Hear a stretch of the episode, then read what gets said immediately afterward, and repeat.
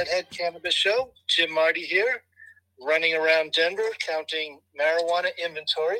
I got my partner up in Chicago, Larry Mishkin. How you doing, Larry? Jim, I'm doing just fine. Thank you very much. Hope you uh, and the family had a nice Christmas and a nice New Year's. Running around and checking inventory. That's not a bad way to spend a day. What's that all about? Oh, you know, uh, we're closing out the books of a uh, cannabis business. You've got to get a very accurate inventory on the last day of the year. So that's what I've been doing the last couple of days is counting pound after pound of uh, cannabis. Boy, I, would say that's one of those jobs that you know sounds tough, but somebody's got to do it, huh? Yep. The only good thing is I'm getting a little, you know, um, some very inexpensive marijuana. They, uh, in Colorado, you cannot give away marijuana um, by law. so I got seven joints yesterday for seven cents. Nothing wrong with that. That's a fair trade, I'd say. You know, you give them a hard day's work, they make a nice deal with you, and you're all set for New Year's Eve. Right. So, anyway, this is our last show of 2020. Uh, yep. COVID still seems to be a lot in the news. Before I flew to Aspen for this inventory count, I did get tested and tested negative because Good. I thought they were going to check the people getting off the plane, but they didn't. How crowded was Aspen? Well, it's very different. Uh, certainly, it's nothing like it normally would be on New Year's. Sure. The restaurants are trying to stay open, and um, they're, they're at 25% capacity, so they are open. Last call's at 10 o'clock, and there was quite a few people skiing on the mountain. That's nice. Did you have a chance to ski? Yeah, I skied Sunday and Monday, and it was good, really good skiing. I got a little bit of uh, powder going on Monday, and then Tuesday was a powder day, but I had to to work. So, where you said you were going to ski Ajax? I skied Ajax on Sunday. I hadn't skied it for some time. It was uh, just as steep as I remember it. well, maybe maybe as we get older, it gets a little steeper. Yeah, I actually felt real good. My legs were a little sore, but uh, everything else was working good. I felt my breathing and Wonderful. All good. So, uh, I skied for miles and miles and miles. Well, you know, you've been doing it your whole life practically, right? So it's it's like second nature for you to just get up there. You can do it with your eyes closed, except for the damn trees. Yep. Well, we finally got some snow here the other night, kind of unexpectedly, about five or six inches, but it was just one of those gross, you know, really heavy wet snows you can't really do much with. And, you know, it's like going to give you a heart attack if you try and shovel it off your driveway. So I had to go uh, recruit my son, who was, to his credit, more than uh, happy to come out and help his father not die. And uh, we got it all shoveled off, and uh, that's it. But now, you know, it's typical Chicago. It's 40 degrees today, so it's all just turned into a big slush uh, mess everywhere. And uh, who knows what it'll be like by t- you know by the time we hit midnight tomorrow night. So we'll see. But um, you know, nothing too exciting going on here, weather-wise or anything else. although I will tell you, we did uh, finally get some uh, certainty in one of these cannabis lawsuits, but unfortunately, uh, it went the way these things normally do, which means that the state won. Uh, and specifically, while they're still fighting out the um, cultivation license, excuse me, the uh, dispensary licenses, and, and that, that lawsuit rages on as they try to figure out what to do with that scoring system. A group of craft grow applicants formed a craft growers association, and then they filed a mandamus lawsuit asking the court to order the Illinois Department of Agriculture to announce the winners of the craft grow licenses. And they cited a bunch of expenses that they're running into by having to maintain property and workforces and other things that are required under the statute. So they claimed that, you know, there was an actual harm and a damage to them and they were applicants, so they had standing to bring the lawsuit and they got a full hearing on it. And just two days ago, the, uh, the Cook County judge came down and uh, as many of us expected he would, sided with the state and said that the state does not have to announce if it's not ready to announce yet. And although it found that there were many legitimate arguments made by the plaintiff, by the, the, the Craft Grow Association, they weren't sufficient to overcome uh, all the deference that the state is entitled to uh, as it uh, runs this program. And especially since this was the first time going through the program, the court also recognized it's not like there's a pattern or a system that's been used over and over to which people had grown accustomed. Uh, you know, nobody really knew how this was going to go. So, um, that's unfortunate because uh, now nobody knows when the craft grow uh, is going to be announced. Um, there had been some rumors that it was going to be announced uh, perhaps sometime in mid to late January, uh, but I think that all of that was kind of predicated upon a belief that the judge might rule in favor of the plaintiffs in that lawsuit. Uh, but having ruled in favor of the state, uh, you know, the officials now have to sit there and say to themselves, hey, look, we're currently up to our eyeballs in legal battles on the dispensary side because the second and third place finishers came in and challenged our scoring system. We used the exact same scoring system in the cultivation in the craft grow applications. So if we give out the craft grow applications now, and then later on in the lawsuit, the judge ultimately rules that our scoring system was no good, that's going to create a backlash over here on the cultivation side, and all the second and third place finishers there will now all go crazy and file. So we'd rather wait and see what the judge says and then that way we'll know that when we award the craft grow licenses, we're awarding them in a manner that's consistent with law as it's been interpreted by the court. And while that all sounds really nice, uh, the unfortunate part is that could push off announcements of these licenses, you know, well into April or May of next year, 2021. And, you know, quite frankly, Jim, that's a really long time to ask applicants to sit around uh, and, and, you know carry their business without being able to do anything, just so the state can work all the various kinks out of its system. That's a shame. That's a real shame because it is expensive. You got to pay rent on an empty building. You know, I'm working with a group in Massachusetts right now. They're probably at least a year from first harvest, and they've sunk three million dollars into the program so far. Yep. And there's an added cost here in Illinois because again, uh, part of the issue with the scoring system is the social equity program, and, and it was quickly determined that the way the state had set it up uh, in a rather unfortunate manner now required that every single applicant attain social equity status in order to have a chance to get a license.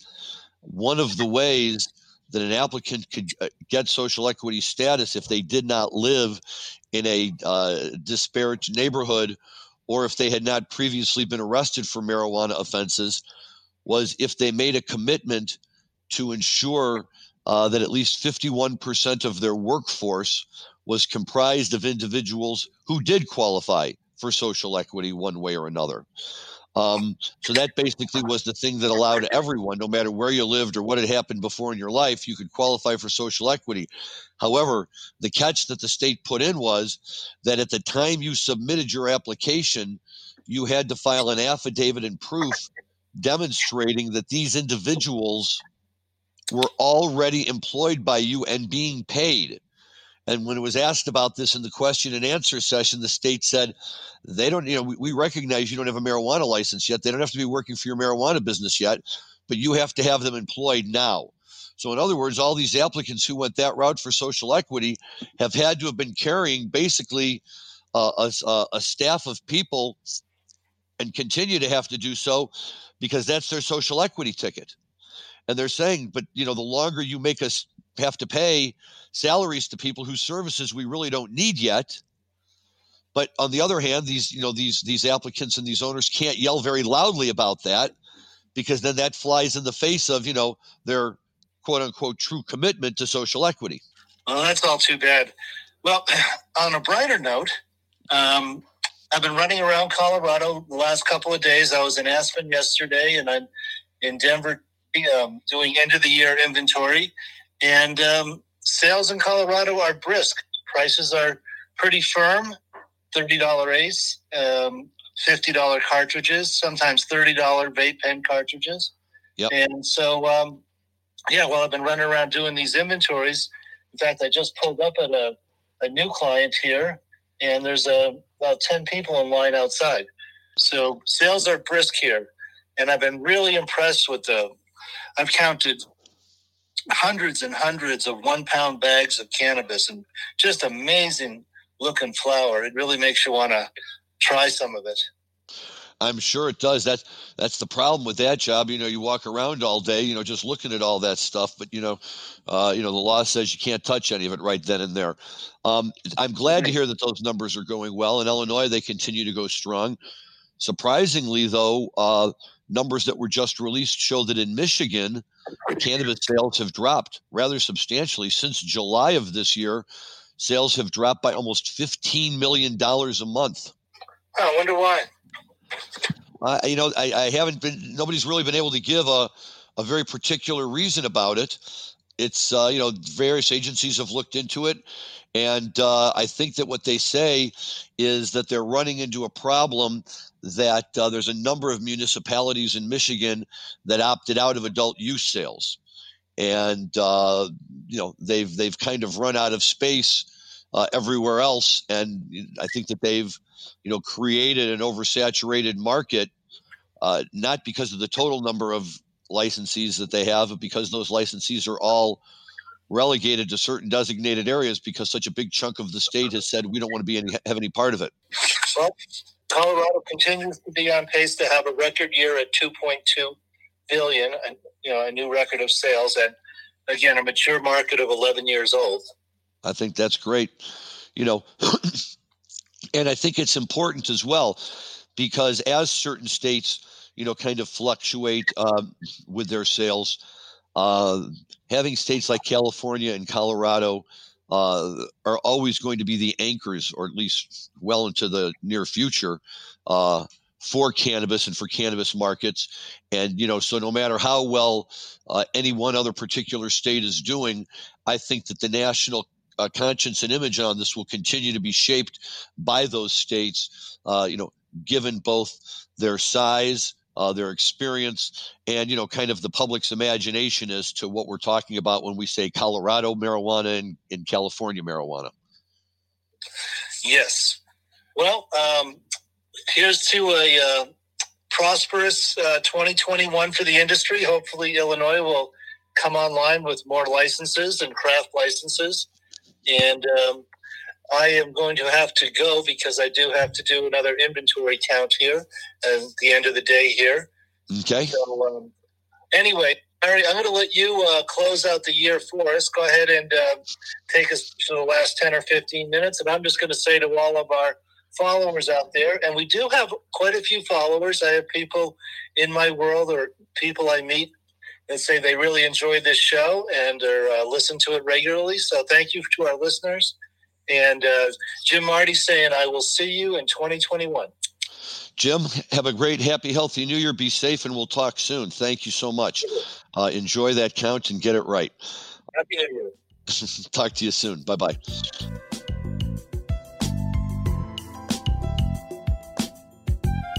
Okay, so uh, Jim has left us, and um, so I will uh, continue to go on for a few minutes here with some other uh, uh, interesting information that's out there and things to be considering as we head out of the end of the year here. Uh, so we do show numbers that have dropped in Michigan. Uh, that's obviously a disappointment uh, as a Midwest state, along with Illinois. Um, the Michigan's a little bit of a bellwether state, I think, in terms of where things stand in the middle part of the country. And even though Illinois' numbers continue to remain strong, you know, Michigan could be setting an example uh, for the ways markets in the Midwest can go if you do not have uh, a sufficient amount of, of state approval. I think uh, um, that the numbers that they were talking about in Michigan is that in a state that has approximately 1,700 uh, municipalities, um, 152 have authorized medical cannabis licenses, but only 85 municipalities out of 1,700 have approved adult use licenses. And with those kind of numbers, uh, eh, there's just no way for a state to succeed, I think, on an overall statewide basis. Uh, within those 85 municipalities, you can only have so many dispensaries before they, uh, you know, all kill each other in terms of uh, pricing and competition. Um, and that's interesting to see. And I think that what that does is it also speaks, as we, we see in politics all the time, uh, to the various um, political influences and social dynamics that we have throughout a particular state. Certainly in Michigan, um, I think it's fair to say that nobody would be surprised to hear that uh, Detroit and Ann Arbor and East Lansing um, are all states that have allowed uh, adult use. Uh, Grand Rapids, I believe, is another one. So some of the larger states, the states with the big state schools, uh, the, the, the towns with the big state schools, um, and those are the ones that have. But as you get out into the center of Michigan and uh, a little bit farther north, uh, Michigan becomes much more rural and it becomes much more conservative. And uh, certainly that I think has been evidenced in a lot of what we've seen uh, throughout this last election cycle and everything that's gone on up in the state of Michigan. And um, as a person who went to school in Ann Arbor and uh, likes the state of Michigan a lot, I'm not here to criticize them, just to point out that uh, you know there have been some things that have gone on in that state uh, that have raised eyebrows in terms of uh, strong movement swinging one way uh, and maybe going a little bit too far in terms of what they're trying to accomplish. Uh, and obviously, uh, you know, in this industry, we have to be very careful. Uh, it's a very heavily regulated industry. Uh, you know, we need everyone to be on the same page and to be working together with us. Um, but it would be wonderful to see more municipalities in the state of Michigan open up. And, and I shouldn't just be pointing at Michigan. The state of Illinois is the same way. There's a large number of towns in, in the state of Illinois uh, that have so far refused to allow adult use sales, uh, notwithstanding the fact that you would otherwise consider these municipalities to be, um, you know, uh, very upwardly mobile and, uh, you know, certainly modern enough to be uh, not old fashioned or anything like that. Um, but yet, nevertheless, we see uh, a reluctance to really uh, allow adult use marijuana to be sold on an open statewide basis. You know, why that's the case, I think we've talked about before, and we could certainly talk about more if we wanted to.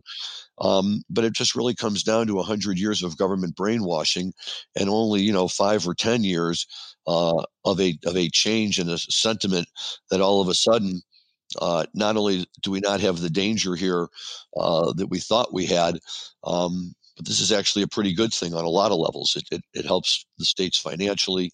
Um, and as we've talked about, study after study after study uh, just demonstrates the efficacy of marijuana, which, again, just to be clear, nobody's going around and just advocating um, that people should just get intoxicated and go out and do stupid things. Uh, marijuana, like anything else, is something that has to be treated responsibly, and uh, people owe it to themselves uh, and everyone else to make sure that before they uh, indulge in marijuana, that they understand what it is they're indulging in, they understand doses and quantities. Uh, wait times for it to kick in and become effective, uh, you know, and, and, and, and what you can and cannot do. And certainly at the top of that list is get behind the wheel of a car and we want to emphasize again that nobody in the industry advocates intoxicated driving. However, it goes without saying that as between drivers who are intoxicated with alcohol and drivers who are intoxicated with marijuana, the marijuana drivers are considerably safer, so much safer uh, that it's really uh, creates the illusion that marijuana is safe to drive under. Um, and, and, that's, I think, an important distinction as well. Uh, that we're, we are a society that advocates a certain amount of public intoxication, uh, certainly on Friday and Saturday nights, on holidays, on Super Bowl Sundays, and uh, all sorts of other events. But really, given any Saturday night in any major metropolitan area, there's a large number of people who go to dinner somewhere and have a drink or two or three and get behind the wheel of their car and drive home. And we as a society don't run around with our hands in our heads and say that's the end of alcohol. In fact, we tried that once and it backfired spectacularly. Um, you know, and so to, to continue to do that about marijuana seems to me to be hypocritical, uh, but not only hypocritical, dangerous. Because if there's studies that tell us this and if people given a choice between smoking marijuana or drinking alcohol as their uh, preferred form of intoxication choose to smoke marijuana instead of drinking alcohol then we would find that everybody's rides home on saturday night are measurably and demonstrably safer than they are when everybody's uh, intoxicated by having uh, had too much alcohol to drink. Um, but yet again, there was an article here in one of the newspapers the other day, put out by a group anti-marijuana, uh, talking about the large number of uh, marijuana related accidents and cases. And uh, they try to parse them out and say whether one person was high or another person was high, or whether uh, they think that they can prove that marijuana was the contributing factor. Uh, but traditionally, what all of these tests have shown is that they do a blood sample, and if it comes back positive for THC, uh, then based on the presence of the THC and the amount that's uh, there, they will then make a prediction that yes, this person must have been intoxicated on marijuana at the time of the accident. Of course, that's nonsense, um, and it's a silly, silly way to do anything. Um, but that's what the that that's that's the type of bias that continues to linger by people who are against marijuana just because they're against marijuana, and it's unfortunate. And um, we can talk about it more, but I think that after a while, people get the idea. Uh, it's not something that society as a whole should be wringing its hands about, and I think that's reflected that a very large number of our uh, member of our uh, percentage of our society has approved marijuana and, and supports it. Uh, and they see through all of that propaganda now, and they've taken the time to either read up on it or they've experimented with marijuana themselves, or they know people that have, um, and you know they're not afraid to recognize and understand uh, that marijuana is not the evil substance that the government has made it out to be. And ultimately, at the end of the day, that's really the best thing about this industry that we have an industry that's taken hold and been able to grow while the federal government continues to call it illegal. And you just don't see that with any other product or anything in our current society or i would i would add you know really as far back as civilized society has taken place and and the fact that this has happened uh, can only be chalked up to the fact that marijuana is an important enough substance uh, for human beings that uh, the mere fact that a group of legislators have ruled it illegal uh, is not going to be enough to keep them from uh, accessing it and using it in whatever way they believe is most beneficial to them. Um, and that's certainly where we're trying to go with this industry. And that's the direction I think that we are going.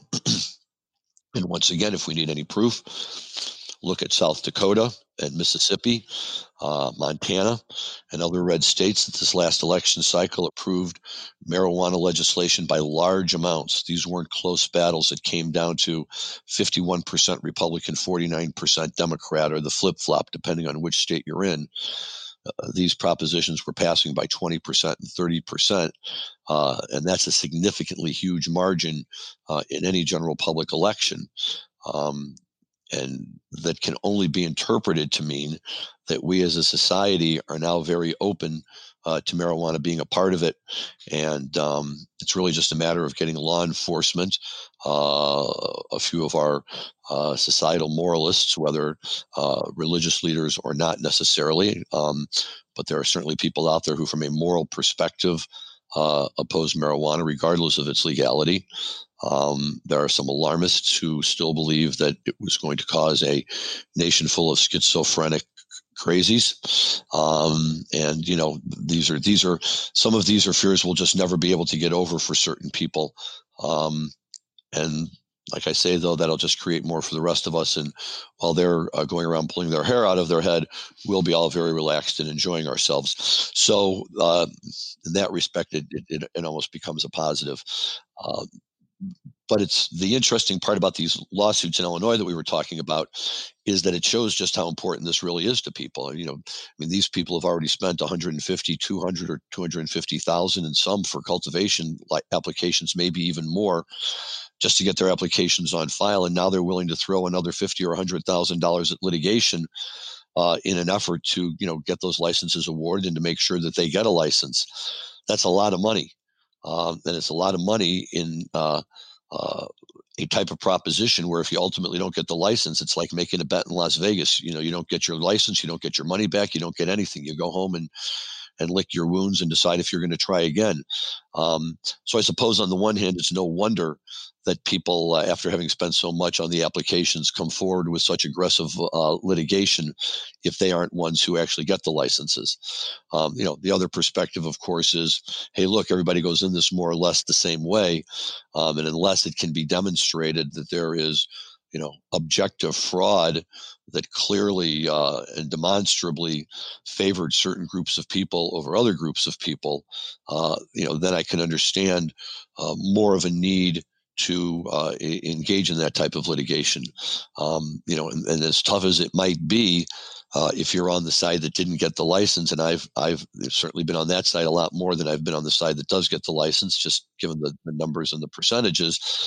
Uh, it, it is hard to walk away from it. But uh, one of the things I try to tell my clients is look, the more important thing here for right now is that the program in whatever particular state you're in has a chance to really you know take hold and, and get strong and, and, take off and become popular uh, and that's not going to happen if the population is sitting around watching the potential owners fight tooth and nail over all of this to the point where it becomes more of a distraction uh, than anything of interest to the public. We want the public to come out. We want them to support our industry.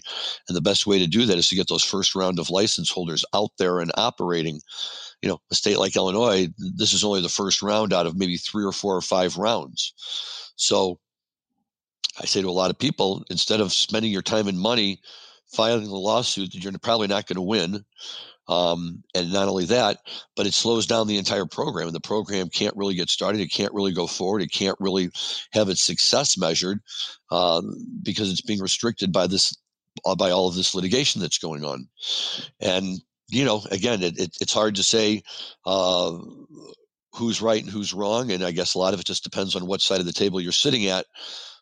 But you know, I, I do believe that overall we're in a stronger position uh, when we don't file as many lawsuits. In fact, um, there was just an announcement that in the state of Missouri, which has been having a, a ton of lawsuits uh, brought against it for its medical program, whose winners were supposed to have been announced almost a year before Illinois, down there a Missouri judge uh, just upheld the state's uh, medical marijuana program against an uncon- against an unconstitutionality charge. So after however much time and money uh, was spent by groups who did not prevail and who were very upset and you know waged war in Missouri, and they did.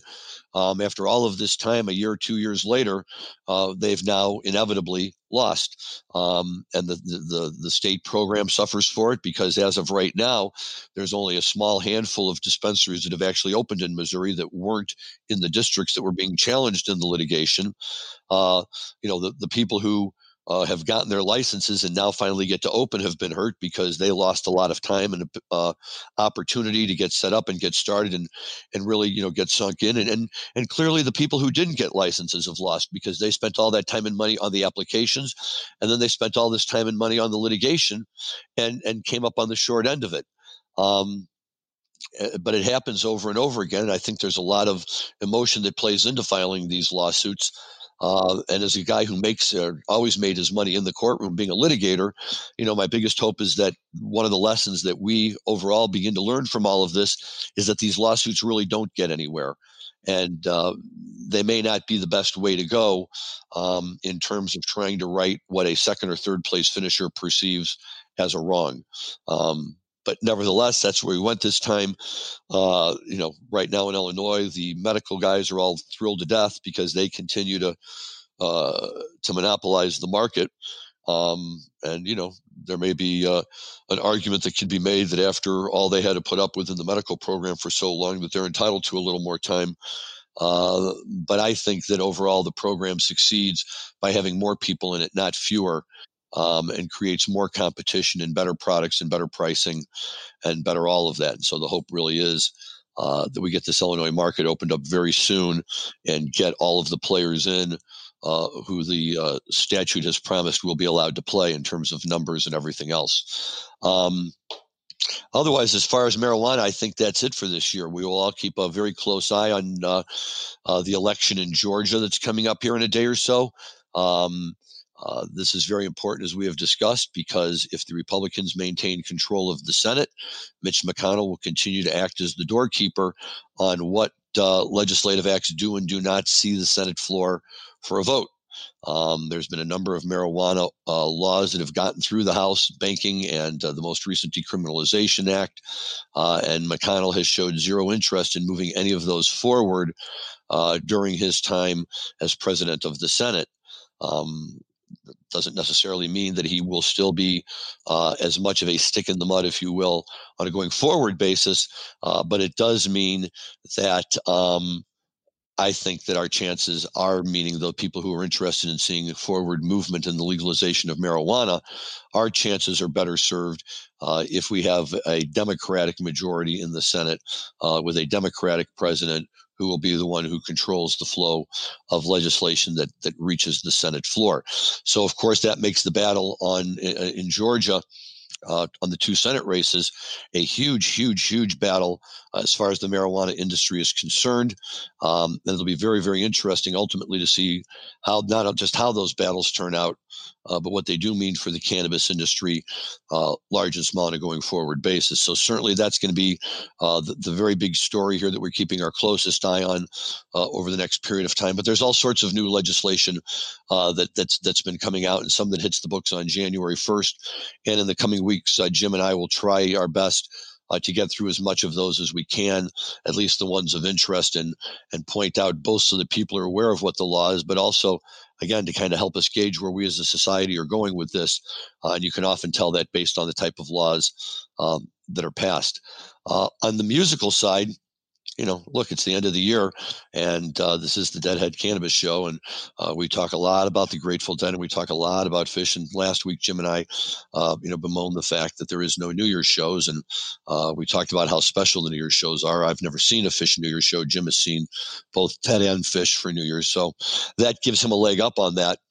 But as a guy who saw three or four Grateful Dead New Year's shows, I can tell you that there's nothing like it and um, you know uh, those were always the time that the shows leading up to and the new year's eve show uh, when the dead would break out a lot of new covers uh, give me some lovin' day tripper uh, are a few of the ones i remember them playing uh, from past new year's eve shows that i was at.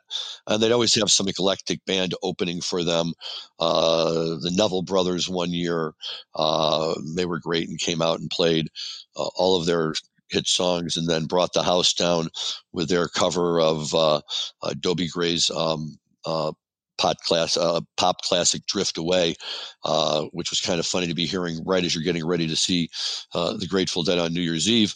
Um, but they were always a lot of fun and when bill graham was still around they were especially a lot of fun. And uh, you know everything we've ever read about it and and heard about it talks about how much bill himself loved the new year's eve shows and how they would uh, what would the, the big disguise be father time one year riding in on a giant marijuana lit mar- marijuana joint. Uh, other years coming in on a cloud or a guitar or on top of a rainbow. Um, but it was always the show within a show. And you'd go to a dead show and they'd come out and play a first set that might even be fairly pedestrian, but it was the anticipation afterwards while you were waiting for the countdown to midnight when they would kick in with the second set. You know, what are they going to do? What kind of gimmick are they going to have? And of course, most importantly, what song are they going to play? How are they going to open up the new year? Um, I was lucky. I saw a wide variety. I saw Sugar Magnolia twice. I saw In the Midnight Hour once, and um, you know, uh, very strangely enough, one year they they played uh, "Going to Hell in a Bucket" as the midnight song, which I wasn't really quite sure about. Other than you know, maybe Bobby was looking for a little recognition, but he certainly gets it with Sugar Mag. And I would say that out of all of those, and any of the songs that they could play at midnight, uh, in in my personal opinion, there is nothing like the Dead kicking into Sugar Magnolia uh, right at midnight to launch a new year. Uh, it's the best way to spend the first 10 minutes of a new year. Uh, and if you can do it in the company of a room full of deadheads um, who are all enjoying themselves in their own unique ways, uh, all the better. And then we'd all come tumbling out of there at two or three in the morning, and they'd give us a bagel and some cream cheese and a little cup of uh, orange juice to take with us, and uh, um, and off we'd go into the night and try and get a few hours of sleep before dragging our asses out of bed to watch football because uh, especially out there on the West Coast, it would all start so early in the morning. But, you know, quite frankly, uh, we wouldn't have had it any other way. And if they were still having the New Year's shows, uh, I dare say that uh, certainly with the kids old enough now, uh, we'd maybe still be heading out there and, and checking some of those out. But instead, uh, we'll go to the live casts that they're going to have um, with uh, Bob Weir and uh, and Wolf Brothers. Uh, Phish is going to have some pretty cool stuff, or had some pretty cool stuff, I guess, depending on when you listen to this podcast. Uh, but certainly in the next show, we will do a quick recap of uh, some of the New Year's Eve musical offerings that were out there, um, and try to get reviews from people who uh, heard various parts of them. And we're really excited about 2021. We think we have some great guests coming up. Uh, Jim and I are excited to continue to track uh, the progress of marijuana and where it is both legally, uh, how it's doing as a business, and where it stands uh, overall in society. Um, and we do that uh, ourselves, but we also do it with you, the listeners. And we thank all of you for taking the time this year to listen to our podcast. Uh, we thank our guests for taking the time to come on our show and and help make the podcast uh, content more interesting to hopefully bring in more people and uh, listen, if people listen to our show and just come away with the idea that, hey, marijuana is not such a bad thing, uh, then we've done our job. We, we assume that people already feel that way about the Grateful Dead. Um, but I guess if we could convert somebody on that too, uh, that's also a tip of the cap. But, uh, you know, we're, we're really focused on making sure uh, that at the end of the day, uh, society as a whole is comfortable with the fact that marijuana is here to stay and uh, is going to become an acceptable part of our society where people can smoke it without having to feel embarrassed or ashamed ashamed that they're doing so. Um, so just to wrap up, uh, Larry Mishkin of the Hoban Law Group. Uh, thank you to everyone. Thanks to my co-host Jim Marty for a great year.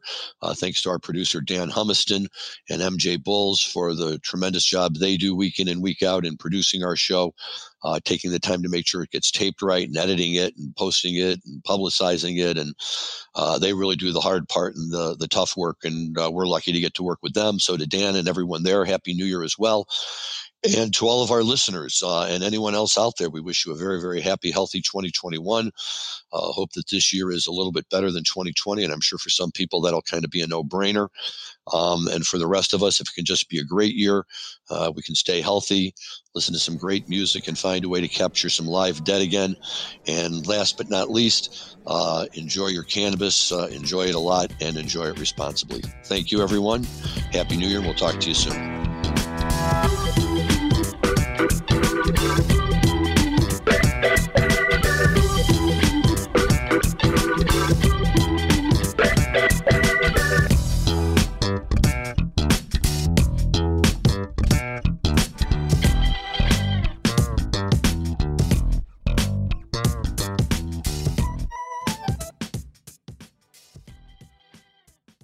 For listening to today's show.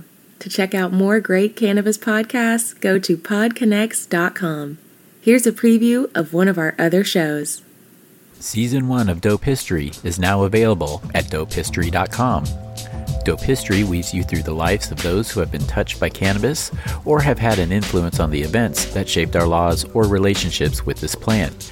You'll hear tales from Frenchy Cannoli, Keith Stroup, Eddie Lepp, Tom Alexander, Ed Rosenthal, Wolf Seagal, Jorge Cervantes, and Tommy Chong. Available now at dopehistory.com.